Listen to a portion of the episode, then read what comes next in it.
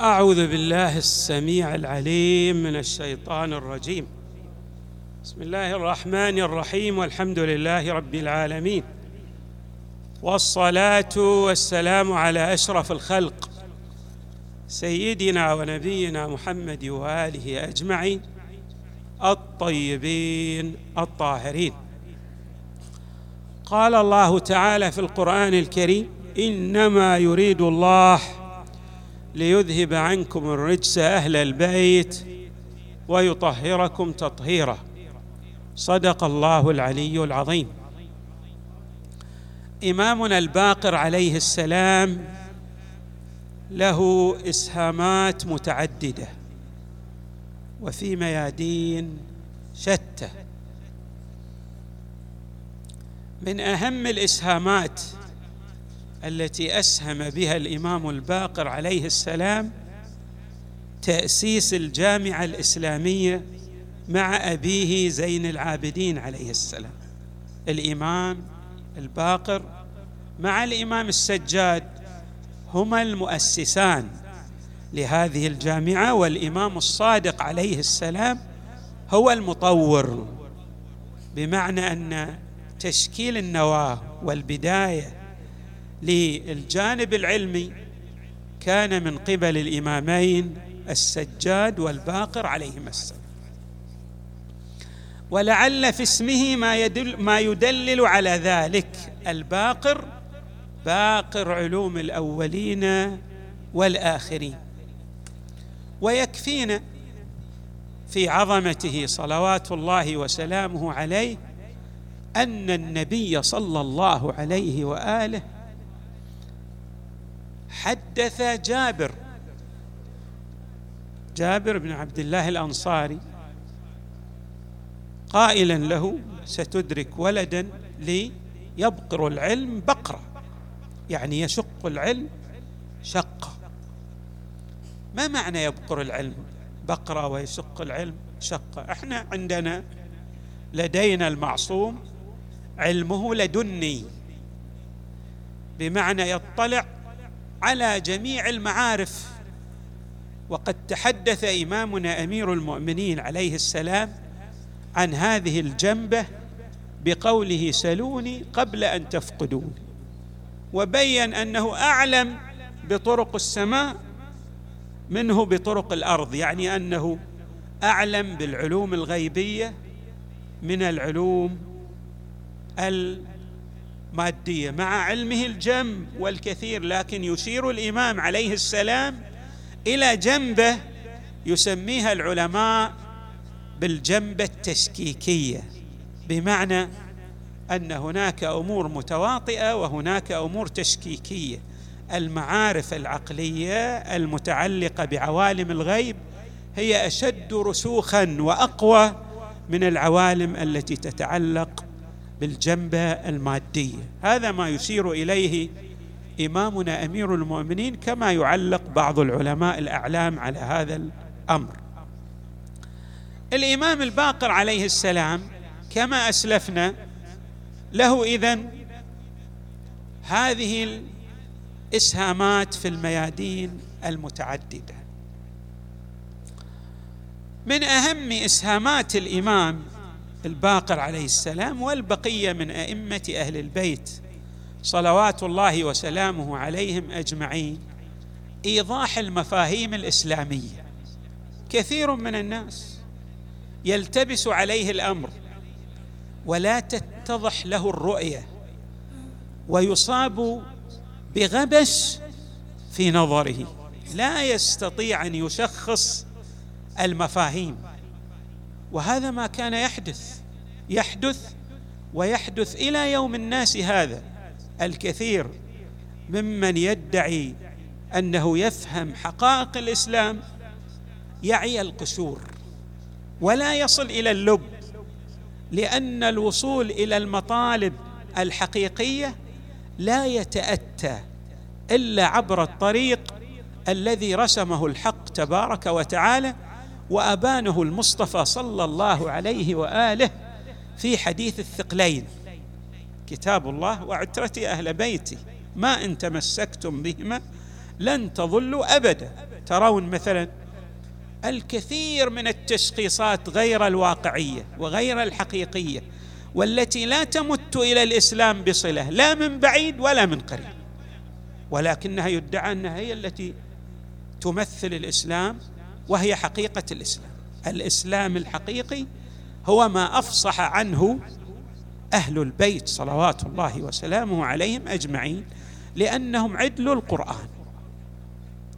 الإمام من الأمور التي أوضحها المعنى الدقيق لحقيقة الزهد.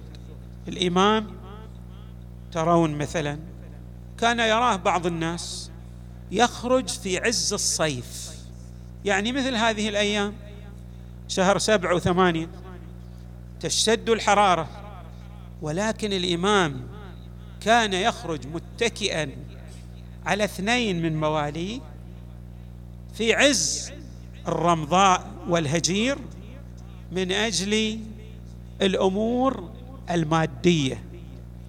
فكان يمر عليه بعض الذين يدعون الزهد فيخاطب الإمام عليه السلام يقول ما بالك لو لقاك ملك الموت وأنت في هذه الحالة؟ ماذا تريد أن تتحدث مع ملك الموت؟ فكان الإمام عليه السلام يعطي إجابة دقيقة ويقول له هذه من أحب الساعات للقاء الله لأن الكاد على عياله كالمجاهد في سبيل الله. بمعنى أن تحصيل لقمة العيش الحلال والكدح بل والتوسعة في الرزق. هذه أمور مطلوبة في الشريعة. ولا تتنافى مع الزهد لأن الزهد ليس بأن لا تملك شيئا وإنما الزهد أن لا يملكك شيء. ولذلك ترون بعض الناس عنده أموال كثيرة ولكن له إسهامات كثيرة والمال في يده لا قيمة له. يوزعه يمينا وشمالا لأنه ماذا؟ يعلم أن هذا المال لا بد أن ينفق في سبيل الله. وهناك من يملك قليلا من المال ولكنه أحرص ما يكون على هذا المال وليس لديه استعداد أن ينفق من هذا المال. مسألة فهم الزهد بالمعنى الحقيقي من المفاهيم التي أوضحها الإمام الباقر عليه السلام وما إلى ذلك من المفاهيم. من الأمور التي شرحها الإمام عليه السلام مسألة الإلحاح في الدعاء على الله تبارك وتعالى. هناك جنبه يكرهها الناس يكرهها الناس. ما هي هذه الجنبه لو جاءك شخص ويطلب منك حاجة وألح عليك في طلب الحاجة حتى لو كان من المستحقين. ومن المقربين إليك تكره إلحاحه عليك. وتحاول أن تبعد نفسك عنه ومنه. لماذا؟ لأن هذا الإلحاح يشكل حاجزا معنويا بينك وبين ذلك الملحاح أو الذي يلح في طلبه. لا تشتهي هذا أمر واضح لدى الناس أجمعين. بينما الأمر في مسألة الدعاء لله تبارك وتعالى عكس هذا تماما. الله يحب الملحين عليه في الدعاء. وكلما ازداد الإنسان الحاحا على الله كلما قرب من عند الله تبارك وتعالى. قربا معنويا. وما أروع هذا البيان الذي أوضحه الإمام الباقر عليه السلام. فقال إن الله كره. حتى الله يكره مو بس إحنا نكره. إن الله كره إلحاح الناس بعضهم على بعض في المسألة. وأحب ذلك لنفسه. إن الله جل ذكره يحب أن يسأل ويطلب ما عنده. كلما ازددت الحاحا على الله كلما قربت من الله تبارك وتعالى. ما أروع هذا؟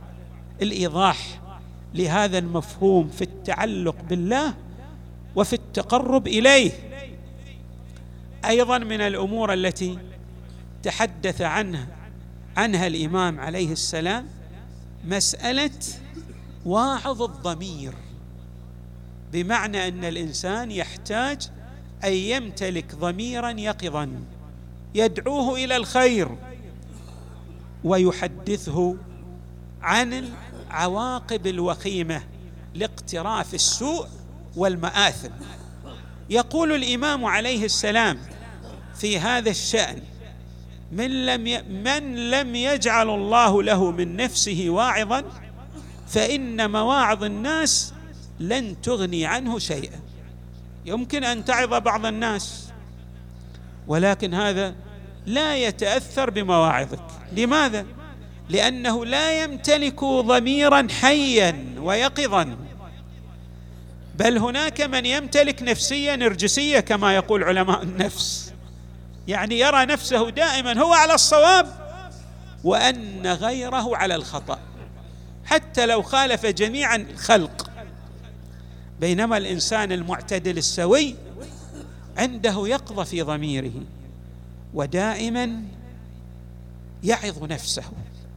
ويحدث نفسه بما ينبغي عليه أن يقوم به من أعمال الخير.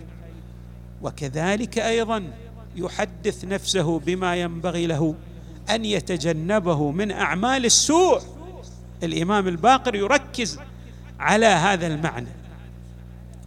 أيضا يقول الإنسان عنده ميزان داخلي يستطيع أن يشخص به درجة القرب من عند الله ودرجة البعد من عند الله. وحري بالإنسان أن يضع هذا الميزان الدقيق أمام عينيه لئلا تضل به السبل وتشت به ماذا؟ الطرق. يقول الإمام عليه السلام من كان ظاهره أرجح من باطنه خف ميزانه. يعني إذا كنت عند الناس أنت شنو؟ ما شاء الله عليك.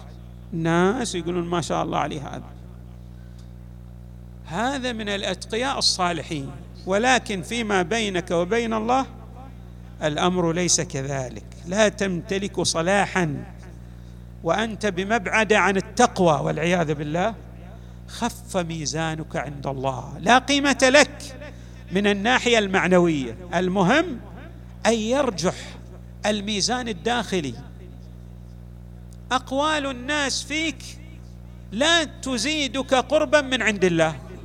الناس قد تتحدث عنك بكل كلمة سوء ولكن الواقع يخالف ذلك. وكذلك العكس الناس قد تتحدث عن بعض الناس بكل كلمات الخير إلا أن الواقع يخالف ذلك. الإمام يشير إلى هذا الميزان الدقيق. والداخلي الذي حري بالإنسان أن يلتفت إليه. فيقول الإمام عليه السلام من كان ظاهره أرجح من باطنه خف ميزانه عند الله تبارك وتعالى. اذا إذا أردنا أن نقيس أنفسنا في مسألة القرب والبعد من عند الله تبارك وتعالى علينا أن نلتفت إلى هذا الميزان الدقيق الذي يمثل الخفة والرجحان نسأل الله تبارك وتعالى أن يجعلنا مع إمامنا الباقر عليه السلام في الدنيا والآخرة ومع آبائه الميامين وأبنائه المنتجبين. وصلى الله وسلم وزاد وبارك على سيدنا ونبينا محمد وآله أجمعين الطيبين الطاهرين.